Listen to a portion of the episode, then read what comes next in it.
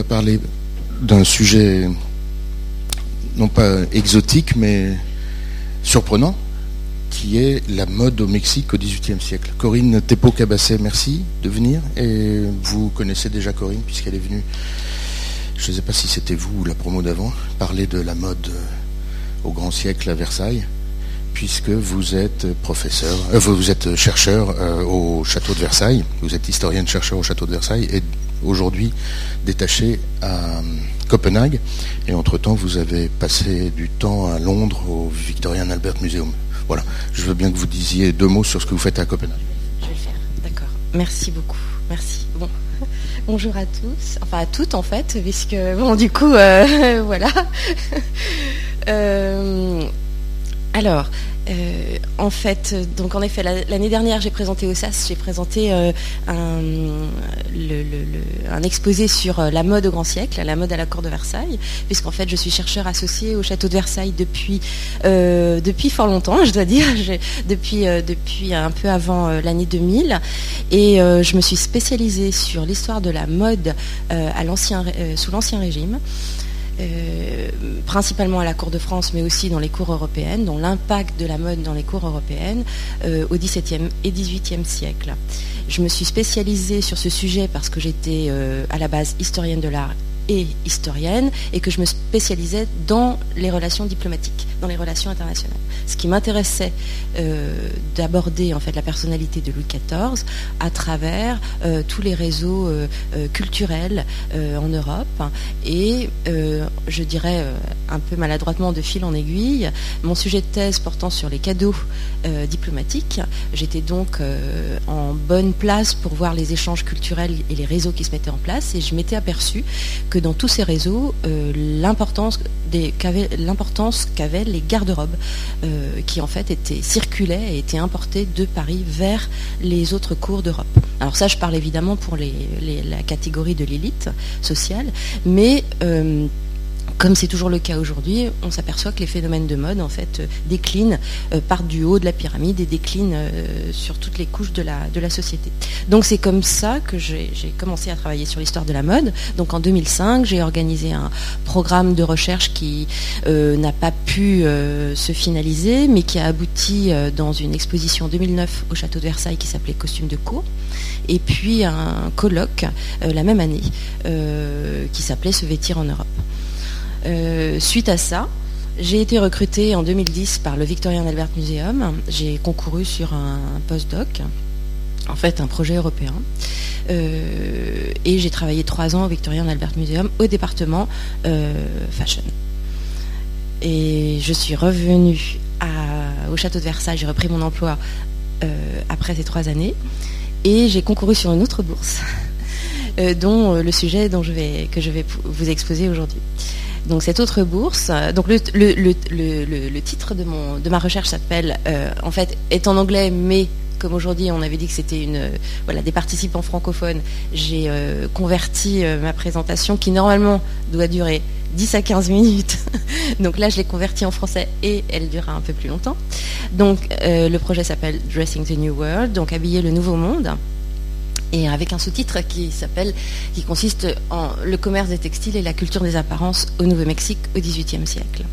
Donc c'est un, sujet que j'ai proposé euh, pour une bourse qui s'appelle euh, la bourse euh, Marie Sklodowska-Curie, qui est une bourse de la Commission européenne, dont je vous mets là l'intitulé parce que l'horizon 2020 est un grand projet qui couvre en fait des, des boursiers jusque 2020 et auquel tout un chacun peut participer en allant sur le portail et en remplissant les conditions. Donc euh, c'est une énorme compétition internationale et euh, mon sujet a été, euh, parmi d'autres, a été choisi. donc c'est une recherche que je dois conduire pendant deux années et cette recherche doit se faire en partenariat avec une institution d'accueil et cette institution d'accueil pour cette fois est l'Université de Copenhague. Donc, euh, pourquoi l'université de Copenhague? C'est parce que à l'université de Copenhague, ils ont un centre qui s'appelle le Centre de recherche sur les textiles, et qu'en en fait, ils étaient intéressés, ils, c'est une institution qui chasse les têtes pour, les, pour les bourses européennes parce que ce sont des bourses qui sont très bien dotées financièrement et l'université en fait prend un pourcentage sur les bourses que le candidat apporte. Donc en fait les gens sont démarchés euh, il y a une sorte de, marché euh, européen de, la bourse euh, et, des chercheurs. Et en fait, les universités les plus, on va dire, agressives recherchent des candidats. Et voilà, moi j'ai fait partie d'un panel qui a été entraîné pour participer à cette compétition. Donc je suis rattachée à ce centre jusqu'au août 2017. Euh, donc le projet précédent était un projet ERA, qui est aussi un projet, euh, euh, qui est aussi un autre, une autre institution qui offre des bourses pour des chercheurs en sciences humaines. pourquoi je vous montre ces deux, ces deux images et ces deux liens? C'est parce qu'en fait, je vous engage, peut-être pas tout de suite, mais dans l'avenir, à toujours jeter un œil sur ces sites, parce que dans les recherches en sciences humaines, il y a très très peu de possibilités de financement de recherche, et ce sont, je crois, les deux seuls qui, qui existe. Donc ça c'était le projet précédent. Donc le projet précédent euh, dans lequel j'étais partenaire euh, chercheur associé euh, s'intitulait donc faire la mode à l'époque moderne, la créativité et l'innovation en Europe 1500-1800. Et moi je suis partie de cette base de recherche que j'avais faite pendant trois ans où j'avais travaillé sur la réputation des marchands parisiens à Paris, des marchands textiles à Paris des marchands de mode à la fin du XVIIe siècle.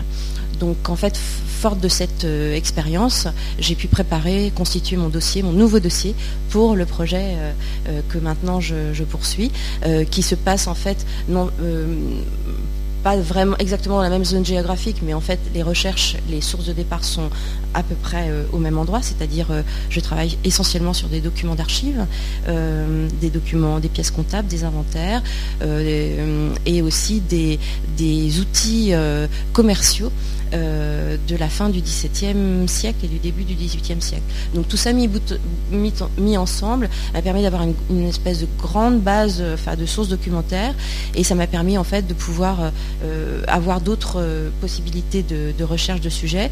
Et alors que le premier projet euh, était plutôt centré sur le commerce à l'intérieur de l'Europe, et surtout le commerce entre Paris et Londres à la fin du XVIIe siècle, où je m'étais servi en fait de l'étude d'un cas euh, spécifique d'un marchand, le plus grand marchand euh, qui fournissait la garde-robe de Louis XIV à la fin du XVIIe siècle. Euh, partant de là, en fait, j'ai étendu toute cette étude des réseaux internationaux de la circulation de la mode en France et en Europe, à l'extérieur de l'Europe, et notamment sur les colonies à à l'ouest, c'est-à-dire euh, ce qu'on appelait à l'époque euh, les, les, Indes nouvelles, euh, et là plus précisément le, Nouveau-Mexique, Mexico City. donc oui, alors ça c'est le, sigle du, CTR, du centre dans lequel je suis, et de l'Université de Copenhague, donc la faculté des humanités. Euh, d'autres projets de recherche euh, dans le centre auquel je suis rattachée, euh, qui, est qui a évidemment tous ces projets sur sa, page Facebook et, et, son site. alors, c'est un, un, centre qui existe depuis dix ans et qui s'intéresse à la recherche, on va dire, profonde sur l'histoire des textiles. c'est un centre qui est financé euh, presque exclusivement par la Fondation nationale pour la recherche euh, au Danemark. Euh, et c'est un centre qu'on appelle un centre d'excellence. Donc il faut savoir que voilà, il y a une compétition internationale dans le monde entier sur le, classement des universités mondiales et Copenhague est dans, dans le top 5 en fait. Donc il y a une grande exigence sur la, recherche de l'excellence. Donc c'est un centre qui s'est constitué avec des archéologues et des philologues, donc pas d'historiens d'art, euh, encore moins des historiens euh, d'art euh, moderne et contemporain. C'est un centre qui s'est constitué avec des, des, chercheurs qui travaillaient sur la, la proto-histoire, la préhistoire et sur l'antiquité grecque et romaine. Donc depuis deux ans, en fait, le centre s'ouvre à d'autres disciplines, notamment l'histoire de l'art, et, et à d'autres périodes. Donc peu à peu, ils avancent dans le temps. il y a eu une personne qui travaillait sur la Renaissance, et moi, je travaille sur le 17e et le 18e siècle. Donc peu à peu, on avance, et peut-être que l'année prochaine, il y aura des chercheurs qui nous rejoindront, qui travailleront sur le 19e, et puis, bon, peut-être petit à petit sur l'époque contemporaine. Donc euh, euh, quelques projets qui sont associés au centre, euh, notamment un projet qui est aussi financé par la Fondation nationale pour la recherche au Danemark, qui s'appelle textilenet.dk et qui en fait offre une énorme base qui malheureusement n'est pour le moment accessible qu'en danois et je ne crois pas du tout en anglais même s'il y a un projet de,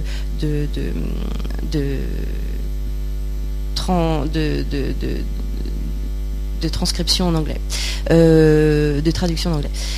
Euh, en, tous les cas, euh, c'est un sujet qui, c'est un, centre qui veut vraiment absorber le plus d'échanges possible et entraîner le plus de collaboration possible. Donc d'ailleurs, Lucas, voilà, la porte est ouverte au CTR pour, engager des collaborations de, tout ordre parce qu'on est vraiment ouvert sur, euh, sur le monde et sur toutes les, disciplines. Euh, c'est aussi un centre qui est très euh, technique, on va dire, donc il y a beaucoup de, de, pratiques de tissage, par exemple, textile, de, de dessin, de pratiques d'études, d'analyse en laboratoire, etc. Donc c'est quelque chose qui est vraiment, c'est un endroit où il y a beaucoup, beaucoup d'expériences diverses. Euh, donc voilà, quelques projets qui sont, euh, qui sont, actuellement, euh, qui sont actuellement en cours. la plupart sont évidemment plus orientés vers la Scandinavie, puisque en fait la Scandinavie essaye de, tisser un maximum de liens, euh, de maintenir un maximum de liens entre les différents pays, donc la Norvège, la Suède et euh, la Finlande et le Danemark. Euh, donc évidemment, moi, mon projet, il est un petit peu, enfin, il est vraiment un peu extraordinaire pour, pour eux, mais l'histoire de la circulation de la mode à l'époque moderne ne peut pas se limiter à un seul territoire, donc il n'y a pas de, voilà, de d'obstacles en fait. Euh, quelques orientations bibliographiques si euh, ça vous intéresse un peu plus euh, pour avoir une, quelques idées. Donc mon sujet a un aspect politique, un aspect économique et un aspect visuel, art visuel. Donc pour la partie historique et économique, en fait, le livre qui est le plus proche euh, de ma, recherche et euh, qui m'inspire le plus, c'est les trois volumes de Fernand euh, Brodel. alors ça paraît un peu on va dire, bizarre parce que c'est un livre qui est paru à la fin des années 70, mais qui en fait n'a jamais été dépassé depuis et qui est depuis très récemment, il y a une sorte de, regain de cet ouvrage, notamment par les chercheurs américains les jeunes chercheurs américains en, histoire de la civilisation matérielle et économique. Euh, bon, moi je travaille toujours avec l'ancienne édition, mais euh, c'est vrai que c'est vraiment un, livre extrêmement euh, intéressant et, qui fourmille d'idées et qui est une grosse source d'inspiration. Euh, ensuite, j'ai noté euh, Serge Grunzinski et en fait tous ses livres, c'est un spécialiste, un historien, historien de, de l'art, mais sociologue, euh, spécialiste du métissage et de, l'histoire du Nouveau Monde. j'ai mis juste un titre, mais c'est vrai que vous pouvez absolument regarder tout ce qu'il a fait et, tout est passionnant. J'attire votre attention sur l'exposition qu'il a en fait, dont il il était commissaire au musée du Quai Branly, euh, je crois, qui était, euh, il me semble, une des premières expositions, euh, Planète Métis. Et ensuite, évidemment, le toujours Daniel Roche, le livre de Daniel Roche, La culture des apparences, qui est en fait le seul livre en langue française qui s'intéresse, enfin qui qui colle au cadre chronologique de ma recherche. Euh, malheureusement, on n'a pas beaucoup de bibliographie quand on est, euh, euh, on s'intéresse à l'histoire de la mode à l'époque moderne, c'est-à-dire au XVIIe et XVIIIe siècle.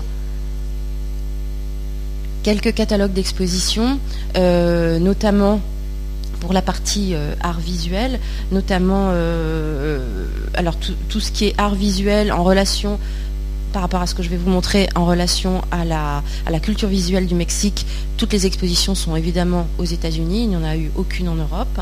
Donc euh, je vous en ai noté juste une, celle de, Denver. Et puis euh, l'exposition, le catalogue de l'exposition euh, actuelle au musée à Toronto, au Rome, qui s'appelle Viva Mexico, qui est peut-être plus facile parce que plus récent à trouver en bibliothèque. Donc voilà pour euh, quelques orientations. Euh, ensuite, les, deux questions principales euh, de mon projet de recherche sont en fait quels furent le succès et l'impact des produits européens sur le marché du Nouveau Monde au début du XVIIIe siècle? Ça, c'est la, première question. C'est-à-dire que moi, la première question que je me suis posée, c'est il y avait un marché, mais qui consommait en fait?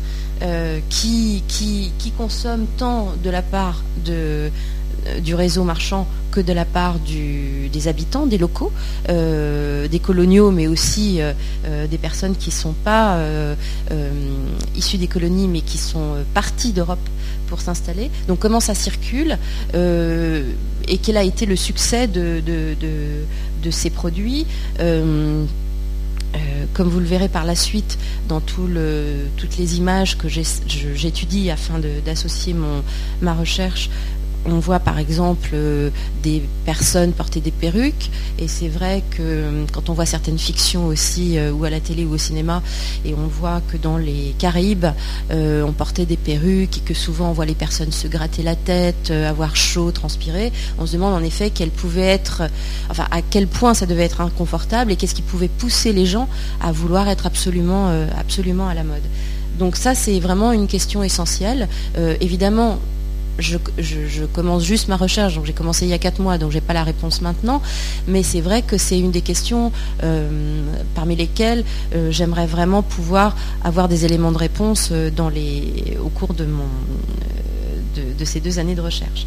la deuxième question principale, c'était comment aborder l'étude des textiles européens euh, sachant que, euh, comme on, peut le voir dans les peintures et que je vais vous montrer, c'est qu'il y a une sorte de, justement de métissage, c'est là où les travaux de Serge Gruzinski sont, intéressants, de métissage entre euh, la consommation des textiles européens qui étaient importés vers le Mexique parce qu'évidemment c'était un énorme marché et que c'était intéressant du point de vue économique, mais aussi comment ces textiles ont pu être intégrés dans une culture euh, native.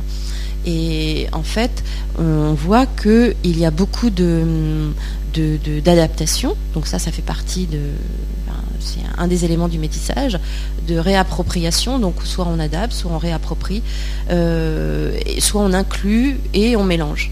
Donc ça, c'est le, métissage, le, mix.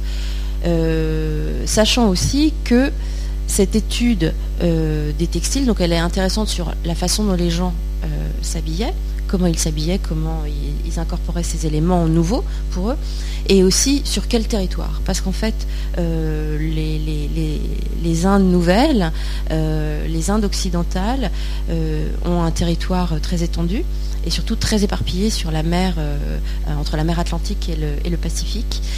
Et euh, un autre aspect de la recherche qui est très intéressant, c'est qu'en fait, on sait qu'il y avait un marché, euh, autorisé qui allait de euh, l'Est, donc de l'Europe vers l'Ouest, et un marché interdit qui allait en fait de la Chine vers le Mexique. Et en fait, comment déjà à l'époque, il y avait une, imitation on recherchait à imiter, la Chine recherchait à imiter les produits textiles euh, euh, au XVIIe et XVIIIe siècle. Donc ce sont des phénomènes qui sont très similaires aux phénomènes actuels.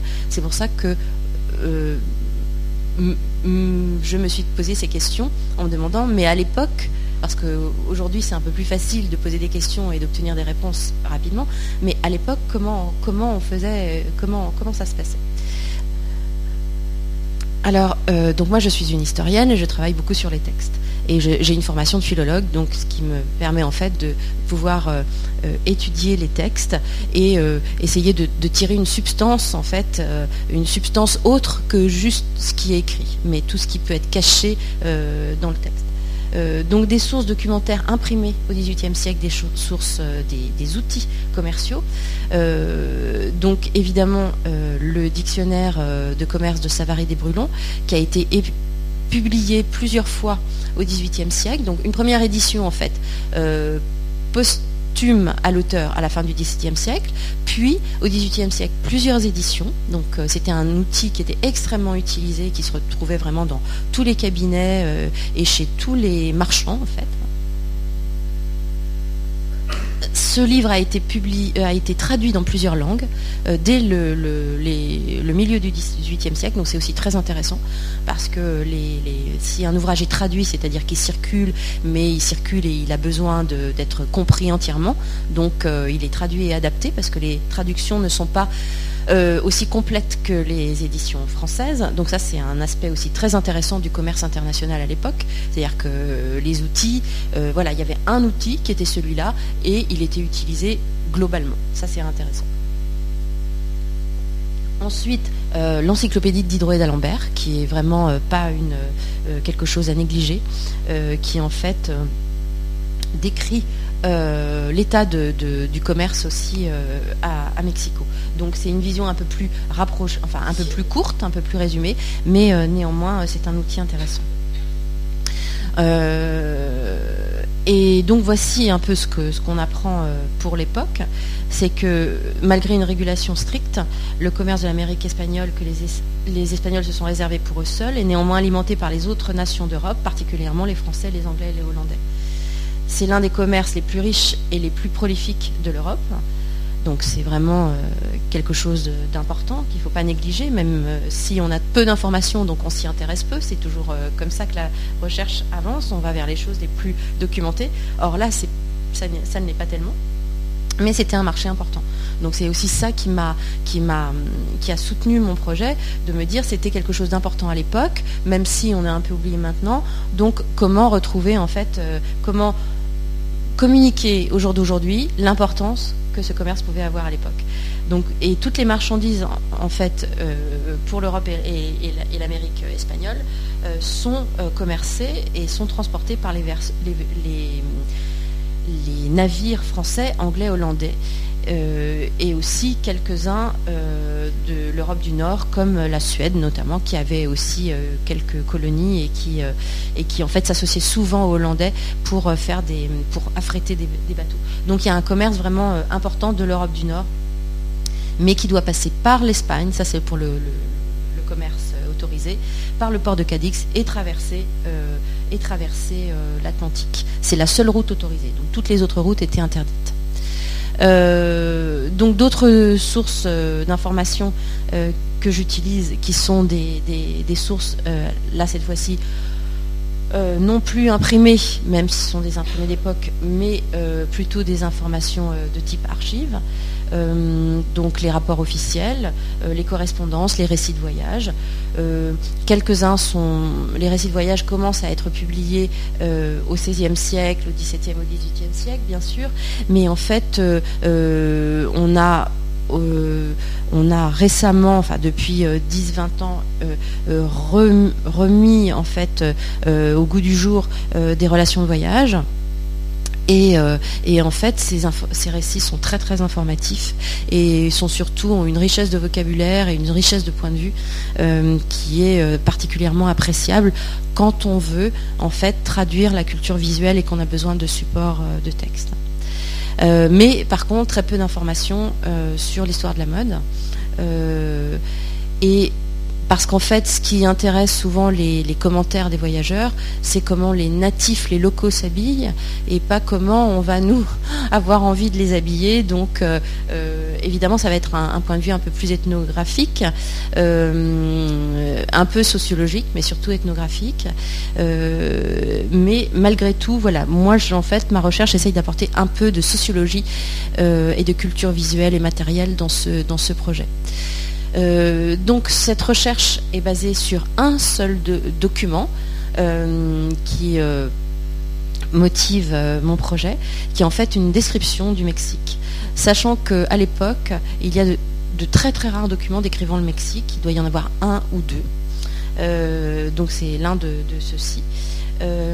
donc ce sont des mémoires qui ont été écrits par un capitaine de vaisseau qui partait en fait euh, porter des, lettres euh, patentes du roi de France euh, au vice-roi d'Espagne en Nouvelle-Espagne, donc à Mexico City. ce capitaine était un capitaine marchand, donc un peu, on va dire, un peu connu, bien connu des services de l'époque en tous les cas, et qui en fait euh, part avec un, message du roi et se fait euh, intercepter par un vaisseau hollandais dans les Caraïbes. Il se fait attaquer, saisir sa marchandise, son vaisseau, son équipage à peu près tué ou en tout cas au moins blessé. Lui est blessé, s'enfuit et afin de ne pas être attrapé et, euh, pris pour traître ou pour espion, détruit tous les documents qu'il a sur lui euh, attestant de sa, nationalité et de son lien avec le roi de France.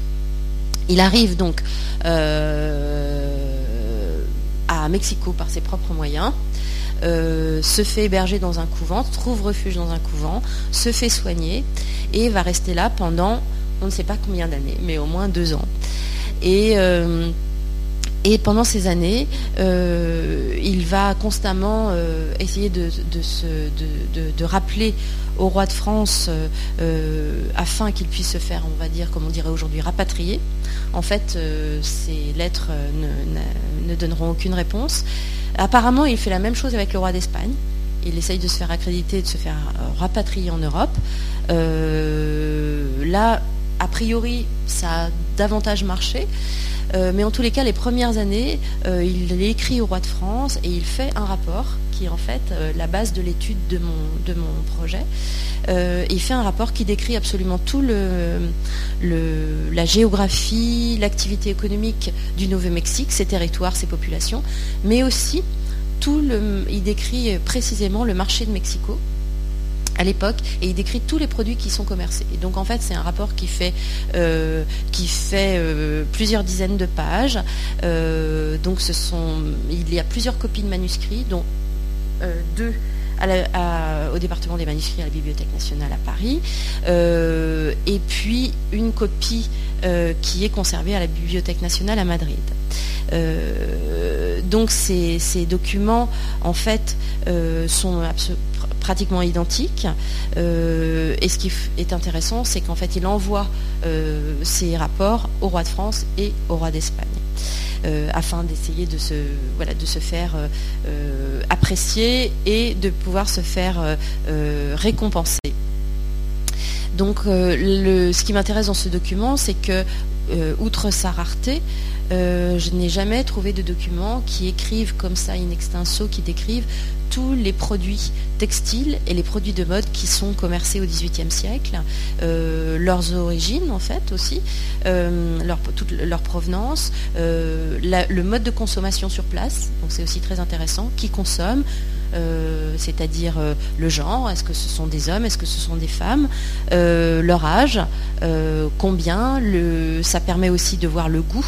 Euh, que les personnes avaient, par exemple sur, le, euh, sur les dentelles. Euh, il décrit beaucoup le commerce des dentelles en disant que voilà ce qui plaît le plus, que c'est pas forcément la qualité qui plaît le plus, mais que les gens cherchent à consommer beaucoup et que même si c'est de mauvaise qualité et que ça donc ça ne résiste pas autant, les gens ça, ça, leur est égal. Ce qui compte c'est le clinquant, c'est que ça soit nouveau, c'est que ça se voit.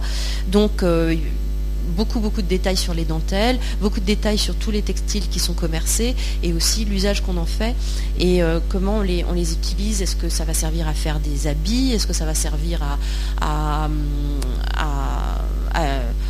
fournir la maison? Euh, Donc c'est vraiment un un document extrêmement riche et donc moi je me suis proposé de l'étudier euh, par entrée en fait d'objets euh, et euh, par nom de textile afin de pouvoir élaborer un glossaire des termes en fait commerciaux de l'époque concernant le textile, le commerce du textile et de la mode, et aussi de pouvoir voir comment ces termes en fait ont été conservés jusqu'à nos jours. Ce qui est intéressant aussi, c'est de voir comment euh, donc ce texte nous permet d'interpréter la, la, culture visuelle. Donc quelques images, donc une localisation géographique, donc le Mexique c'est toujours l'Amérique du Nord mais proche de l'Amérique centrale. Ce qui est intéressant aussi de savoir, c'est qu'en fait, sur cette terre géographique, très peu de chercheurs ont travaillé, sauf pour le début de la période industrielle, le 19e siècle. Mais qu'en revanche, les chercheurs américains ont beaucoup travaillé sur la culture des apparences dans les colonies en Amérique du Nord, donc notamment la Nouvelle-France et toute la partie de Boston, le Massachusetts, euh, l'Amérique du Nord et euh, les territoires de New York. Euh, donc en fait, je peux aussi me baser sur, ces, travaux qui ont été faits. parce que le, modèle est en fait très très similaire. Euh, donc je vous parlais des récits de voyage tout à l'heure, donc euh, ça c'est une première description euh, et visualisation du Mexique par le voyageur Champlain au début du XVIIe siècle, qui a voyagé dans toute l'Amérique du Nord. Euh, et qui est toujours, qui est évidemment bien connu pour, euh, pour euh, son action à Québec. quelques images. donc, je travaille sur un corpus d'images. Donc, je travaille sur un corpus de texte et un ensemble d'images qui sont de peintures qui sont à peu près toutes conservées au Musée des Amériques à Madrid. Donc là, c'est une vision de, de, Mexico un petit peu, un petit peu naïve de la, de la ville la qualité de l'image n'est pas formidable, mais il y a tellement peu d'images que quand on en trouve une, on est très très content. Euh, et voilà en fait le, deuxième bloc euh, sur lequel je, travaille pour ma recherche, qui est un bloc d'images constitué par les peintures de caste, qui est un phénomène tout à fait particulier à l'Espagne au XVIIIe siècle, à l'Espagne des Lumières.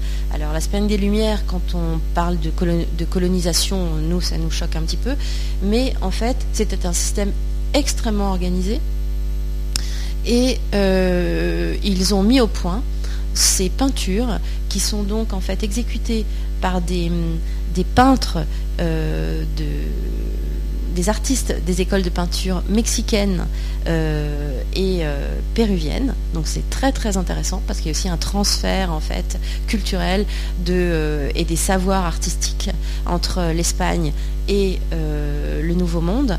Donc ils ont, ils ont formé des peintres, il y a des écoles de peinture qui nous nous semblent un petit peu naïves dans le style, mais qui sont extrêmement intéressants, extrêmement intéressants. Et donc dans ces peintures, moi ce qui m'a intéressé, c'est qu'en fait, la première fois que j'ai vu ces peintures, c'est dans un couvent à Santiago du Chili, et euh, couvent Saint-François. Et il y avait toute une série de peintures religieuses où en fait les saints étaient habillés, les saintes étaient habillées avec des, robes euh, et des textiles qui étaient complètement des soirées lyonnaises du XVIIIe siècle.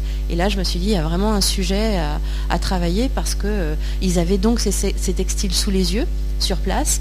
Donc c'était des textiles qui circulaient et qui étaient euh, utilisés. Donc, euh, donc en fait, ça nous aide à, étudier euh, toute la production européenne textile destinée à l'exportation. Donc c'est aussi un aspect très intéressant. Donc ces peintures sont très codifiées. Donc il y a en fait 16 différents ce qu'ils appellent cartes, 16 différents tableaux qui représentent les différents métissages, euh, donc issus euh, de la colonisation. Euh, c'est un système absolument unique. Donc les historiens d'art euh, nord-américains se sont beaucoup beaucoup intéressés à, l'étude de ces peintures. Alors là, il n'est pas difficile en bibliographie anglophone de, trouver euh, des livres donc assez récents, hein, qui datent des années 2000 jusque, maintenant, sur, ces, sur ces peintures. elles ont surtout intéressé les historiens de l'art pour l'histoire de la peinture et ils ont ils ne se sont pas intéressés forcément à ce que ça représentait, euh, ce qui moi m'intéresse à dire l'histoire de la mode, euh, l'histoire du vêtement. Ils se sont aussi intéressés à ces peintures pour euh, enfin, travailler sur étudier et analyser le métissage. Et aussi étudier les rapports sociaux euh, parce que ce sont des peintures, comme je vais vous en montrer euh, plus en détail, qui représentent euh, des scènes de vie, des scènes de genre, mais aussi les hommes au travail. Et il y a beaucoup de beaucoup de ces peintures se passent en fait dans un intérieur domestique ou bien dans un intérieur social et économique, c'est-à-dire les boutiques. Donc là, il y a aussi toute une étude qui s'est développée sur l'étude des métiers, la représentation des métiers dans les colonies Donc moi, je vais m'y intéresser qu'un tout petit peu. Moi, je vais surtout m'attacher à étudier au travers de ces peintures tout ce qui est en fait textile, euh, culture des apparences euh, et métissage des deux. Donc là, je vous ai mis euh, évidemment deux, peintures un peu opposées entre les Indiens natifs et puis les, colons. quelques autres peintures pour vous montrer en fait tout, tout, l'éventail possible avec ces peintures. Et aussi, donc, il y a ces jeux de, 16 euh, peintures euh, sont produits à partir de, la moitié du XVIIIe siècle jusqu'au XIXe. Moi, évidemment, j'essaye de rester sur la frange euh, la plus ancienne, mais c'est pour vous montrer en fait toutes les différences de style et d'interprétation de ces de ces scènes. Et par exemple, ici, vous voyez qu'on a déjà du métissage vestimentaire dans le tableau qui est, à gauche. Alors que là, en revanche, on n'a pas de, métissage du tout sur, celui euh, qui est à droite. Donc euh, euh, des scènes intimes, des scènes de famille, puisqu'en fait il y a toujours deux personnages, l'homme, la femme, et évidemment le produit du, couple, c'est-à-dire un enfant. Et c'est là où on va voir le produit du métissage. Donc chaque peinture en fait a un, titre qui intitule l'objet du métissage. Donc je vais vous en passer, euh, on a encore quelques minutes, je vais vous passer euh, différentes euh, images. Donc vous voyez, moi ce qui m'intéresse c'est de voir comment en fait le, transfert s'est opéré, vestimentaire s'est opéré au travers de ces peintures, puisque ce sont les seuls témoignages en fait qu'on peut avoir. Et moi je peux en fait argumenter euh, ce témoignage visuel par le texte euh, et le rapport de ce, capitaine euh, resté à Mexico. Donc d'autres d'autres images. Donc vous voyez toujours ce, on va dire, ce tripode. donc les, gens au travail euh, donc les différentes activités euh, sociales. Euh, on voit aussi qu'évidemment, suivant les métissages, le rang social est, différent. Donc encore d'autres images qui montrent ces, peintures de cases. Donc là, c'est un peu, c'est vers 1800, donc c'est un peu trop récent, on va dire pour moi. mais on voit ici dans une des images que, en effet, on a, euh, des associations de, métissage vestimentaire entre des éléments en fait natifs locaux et des éléments occidentaux. Euh, d'autres, euh, donc toujours, bon ça c'est plus vers 1800. Là je reviens à ces images qui sont un peu plus, donc moitié du 18e siècle, davantage daté 1760-70, où là cette image est très intéressante parce que on a en effet une belle, euh, un beau métissage, c'est-à-dire on, voit qu'il y a un vrai goût pour euh, la, mode, euh, européenne, est, qu'elle est quand même bien, bien observée, mais qu'en même temps, il y, a certaines, il y a certains éléments qui vont être un peu différents. Donc là, la, coiffure notamment de la, de la, du personnage féminin. aussi, ce qui est à noter, c'est que il n'y a pas une mode espagnole en fait dans les, territoires espagnols. Euh, on, pourrait penser que à cette époque, euh, il y a une influence de la mode européenne. On consomme la mode européenne, mais que celle-ci va plutôt être espagnole puisque ce sont des territoires espagnols. Or, pas du tout. À l'époque, c'est vraiment la mode euh, européenne et la mode française. Et en fait, tous les standards de mode qui vont véhiculer vont être des standards de mode français. Et euh, donc on ne doit pas chercher en fait de, standards de mode espagnol, c'est complètement abandonné et le rapport d'ailleurs en, fait état. Et hum, donc ce qui est intéressant de voir, c'est comment les éléments occidentaux sont associés à des, éléments euh, typiquement euh, ethniques en fait mexicains. Donc on le voit aussi dans les, motifs de tissu, dans les imprimés, dans certains détails, dans des châles, dans des ceintures. Donc là, oui, il y a le fabricant de, de,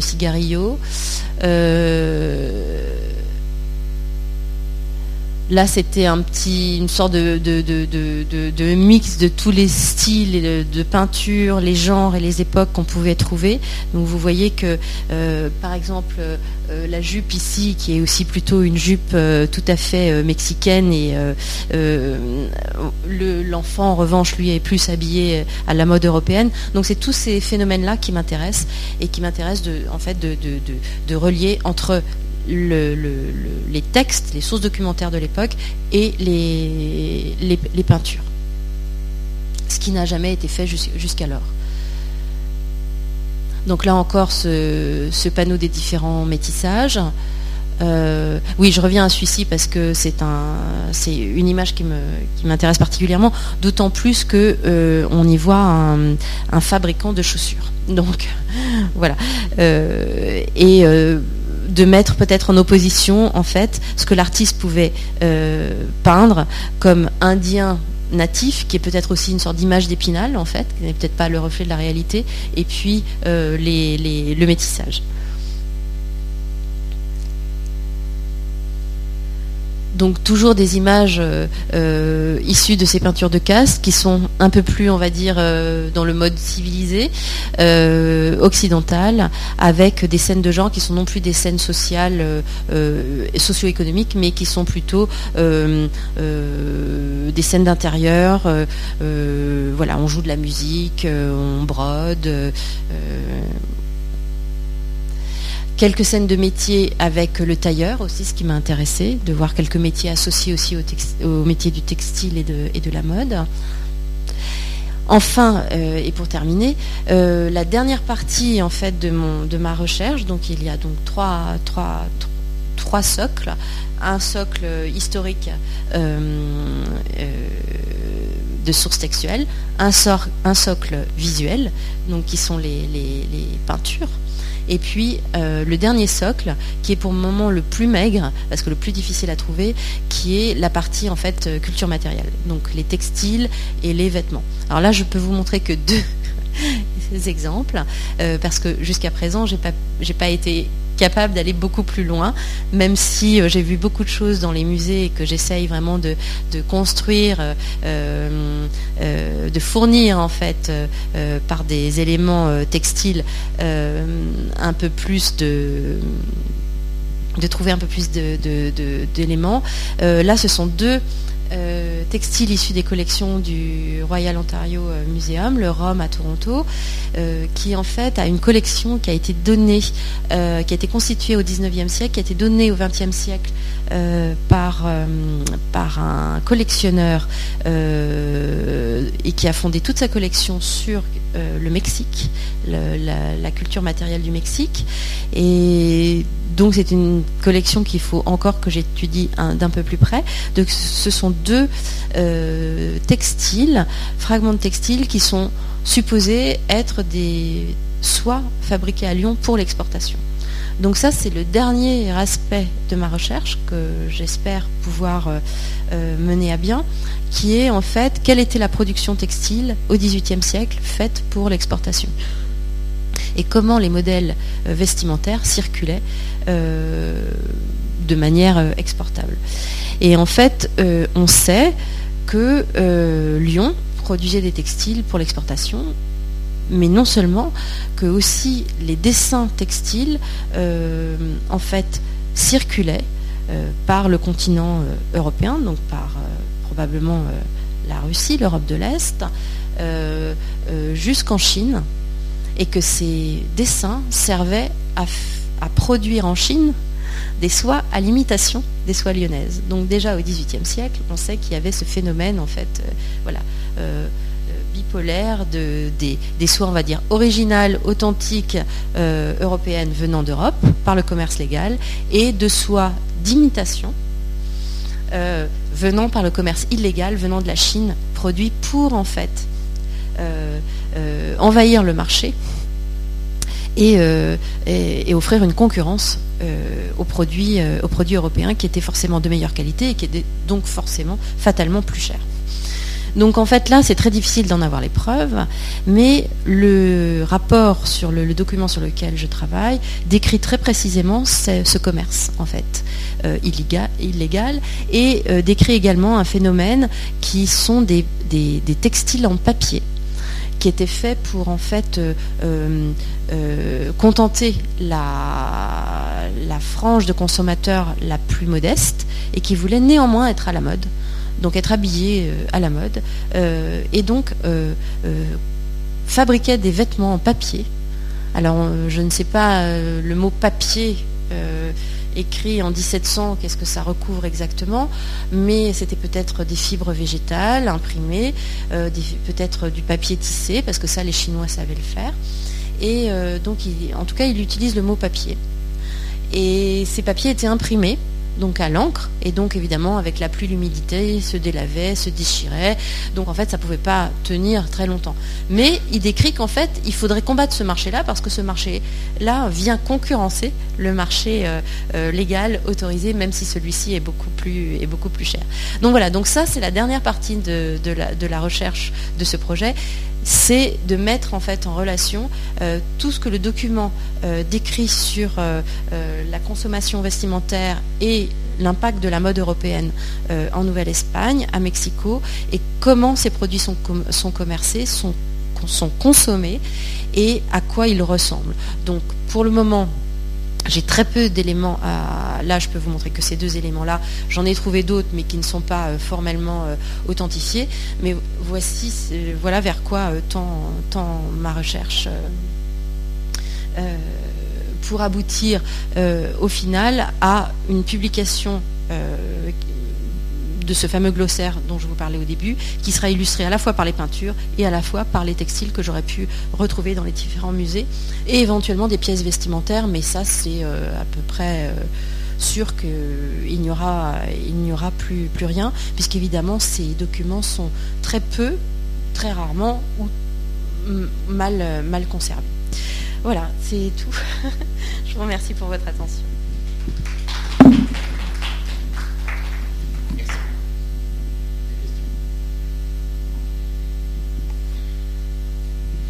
Peut-être euh, un mot sur les, vos collègues mexicains qui travaillent sur ce sujet, peut-être? Euh, alors, pas, alors, pour le moment, pas beaucoup de contact avec les Mexicains. Les Mexicains, ils travaillent sur le sujet, ils travaillent aux États-Unis, travaillent en Amérique. Et en fait, c'est surtout en Amérique du Nord où il y a les, euh, je dirais sur la côte est, mais surtout Boston, vraiment, où il y a des chercheurs qui travaillent sur ces, sur ces sujets-là, sur les collections issues des collections en fait du, des collections, on va dire, coloniales, euh, qui sont conservées euh, dans les musées essentiellement Boston, New York. Ah oui, et j'ai oublié de dire qu'il y a une exposition très intéressante, peut-être le catalogue doit être à la bibliothèque, qui s'appelait Interwoven Globe. C'était au Metropolitan Museum il y a deux ans, et qui est vraiment une un, ouvrage à consulter si on s'intéresse au commerce global euh, euh, dans des époques antérieures à la, nôtre. Donc pour le moment très peu de contacts, euh, je, vais en faire, très peu de contacts. J'ai néanmoins le contact avec un... la difficulté en fait c'est d'associer historien et historien de l'art et puis historien de la mode. Donc en fait on est, on est chacun dans des, dans des départements différents et souvent très séparés. C'est un peu difficile d'associer les, recherches des uns et des autres. Euh, mais une chose est certaine, c'est que euh, je suis en contact avec un, chercheur espagnol qui en fait euh, s'est installé en Chine et qui travaille sur la même époque, sur le XVIIIe siècle et sur tout le réseau international partant de la Chine. Donc j'espère qu'on va réussir à monter quelque chose ensemble, parce qu'évidemment, euh, euh, lui a accès à des documents chinois auxquels moi je ne pourrais pas avoir accès, et je pense que ça serait bien qu'on puisse essayer de faire euh, voilà, un biface tous les deux. Donc ça, on essaye de mettre en place quelque chose au printemps, et, de monter un, colloque dans les mois qui viennent. Puisque vous parlez de métissage et d'influence occidentale au Mexique, est-ce que euh, la mode mexicaine, ou en tout cas des éléments, oui, l'inverse, Alors, euh, dans la mode, ça c'est un, un autre phénomène sur lequel j'ai eu l'occasion de travailler aussi, c'est que souvent on a une inspiration extérieure qui, va, qui va aider à faire du merchandising. Et en fait, au XVIIe siècle, on a déjà cette, cet aspect-là. C'est-à-dire que j'avais étudié notamment un, textile qui s'appelait la siamoise, qui était soi-disant inventé à la fin du XVIIe siècle, qui était, qui était un textile en fait rayé et qui avait été appelé la siamoise parce que euh, suite à la visite de l'ambassade de Siam à Paris, euh, les ambassadeurs portaient des soies rayées et du coup les marchands ont euh, mis au point un textile en l'appelant siamoise pour en fait voilà, faire du merchandising, faire du marketing sur un produit et, pouvoir le commercer et en faire la publicité. Donc il se passe exactement la même chose. Euh, on va avoir des, châles qui vont s'appeler à la romaine euh, à la fin du XVIIIe siècle, euh, qui sont inspirés des, des, châles antiques, soi-disant. donc il va y avoir tout un tas. Voilà, la, mode européenne incorpore, inclut aussi des, éléments. oui. Alors venant du Mexique précisément, pas à ma connaissance mais sait-on jamais, euh, quand je vais pouvoir aller un peu plus profondément dans la recherche et pouvoir justement associer tout ce qui est décrit euh, par les contemporains, tout ce qu'on voit sur les peintures et éventuellement tout ce qui se trouve dans les musées, euh, peut-être que là on pourra voir qu'il y a vraiment eu des, imprégnations aussi dans l'autre sens.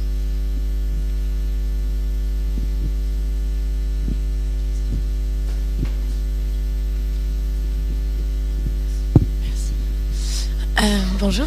On a eu une intervention aussi sur la sape africaine et le fait que euh, dans les colonies, euh, ils s'appropriaient un peu les vêtements à l'européenne en revendication politique et, de leur indépendance. Est-ce que vous pensez que le même phénomène s'applique peut-être au Mexique? Et aussi j'ai une autre question qui est, on parle beaucoup de la mode européenne au Mexique, mais j'imagine que ça touche pas du tout toutes les strates de la société. Et par exemple, avec la Révolution en 1910, il y a eu beaucoup de retours à la mode mexicaine, tout ça. Est-ce que du coup, dès le début, il y avait des gens qui étaient contre ou pas? C'est un peu... Merci.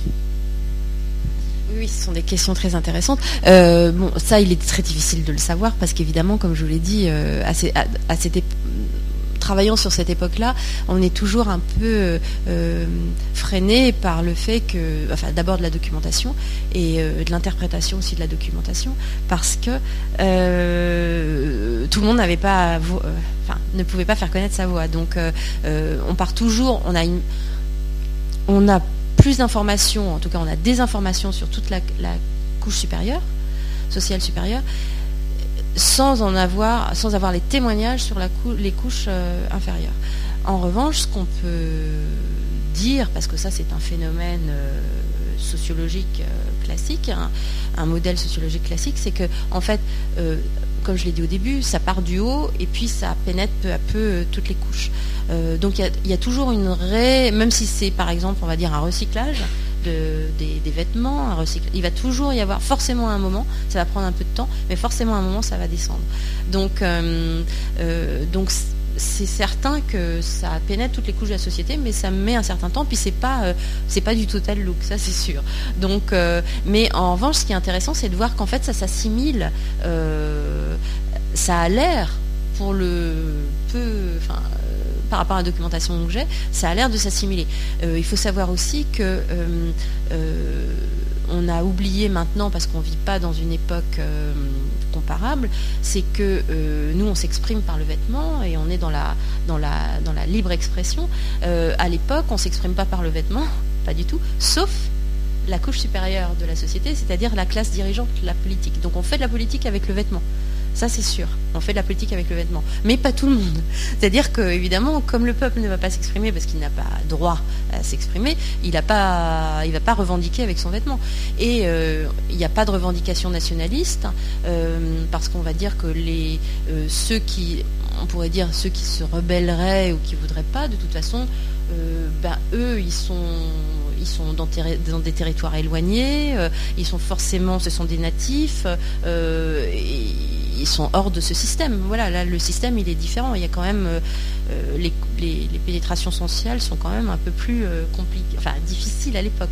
Mais une chose est certaine, c'est que par rapport à ce que vous disiez par rapport au 19e et au 20e siècle, c'est que quand il y a eu tous ces renouveaux traditionnels ethniques, là, il ne peut pas y en avoir, ça ne peut pas exister. En revanche, ce qui est intéressant de voir, c'est comment, justement, à cette époque, les gens ont été intéressés d'incorporer des choses qui n'étaient pas les leurs. Il y a quand même eu cette curiosité.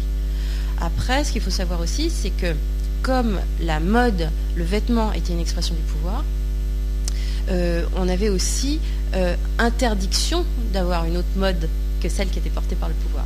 Donc si le pouvoir s'habille à l'européenne et qu'on veut s'exprimer par le vêtement, on est obligé de s'habiller à l'européenne. Autrement, on est complètement euh, exclu ou paria ou, et notamment en Espagne, euh, au XVIIe siècle, en fait, euh, puisque l'histoire de la mode euh, est aussi un peu une histoire géographique, c'est-à-dire que suivant les siècles, il y, a eu une mode italienne, une mode espagnole, une mode hollandaise, une mode française, et jusqu'à maintenant. Dans, les, âges, on va dire, historiques de la mode, il y a eu des périodes très claires, chronologiques, où il n'y avait pas d'autre mode que la mode espagnole en Europe pas d'autre mode que la mode hollandaise, etc. etc. Et qu'en fait, c'est la mode française qui a prévalu à partir d'une certaine époque, presque jusqu'à aujourd'hui. Bon, maintenant, même si maintenant les, designers sont les stylistes viennent de partout, mais disons qu'il y a quand même eu une forte prégnance de la mode à partir du XVIIIe siècle, de la mode française. Et à Madrid, au, 17, oui, au début du 17, enfin, au milieu du XVIIe siècle, il était interdit de s'habiller autrement que la mode espagnole. Donc c'est quand vraiment les Bourbons euh, se sont installés en Espagne que là, il y a une ouverture vers la mode française. Et comme la mode française était la mode euh, partout en Europe, là, l'Espagne s'est ouverte et du coup, s'est mis à la mode. Mais euh, voilà, donc en fait, il faut comprendre que la mode, à l'époque, c'est une expression du pouvoir, c'est une expression politique, et que du coup, si on veut obliger les gens à s'habiller d'une certaine manière, il faudra que les gens imitent l'habit du pouvoir, en fait. Euh, mais le peuple, en fait, l'habit du peuple n'est pas si important. L'habit du peuple, il intègre petit à petit des éléments de l'élite parce qu'en fait, euh, il recycle des vêtements usagés, etc., euh, etc. Donc de plus en plus usagés, de plus en plus, voilà, des, bouts de plus en plus petits, des patchwork de vêtements, des rapiessages, etc.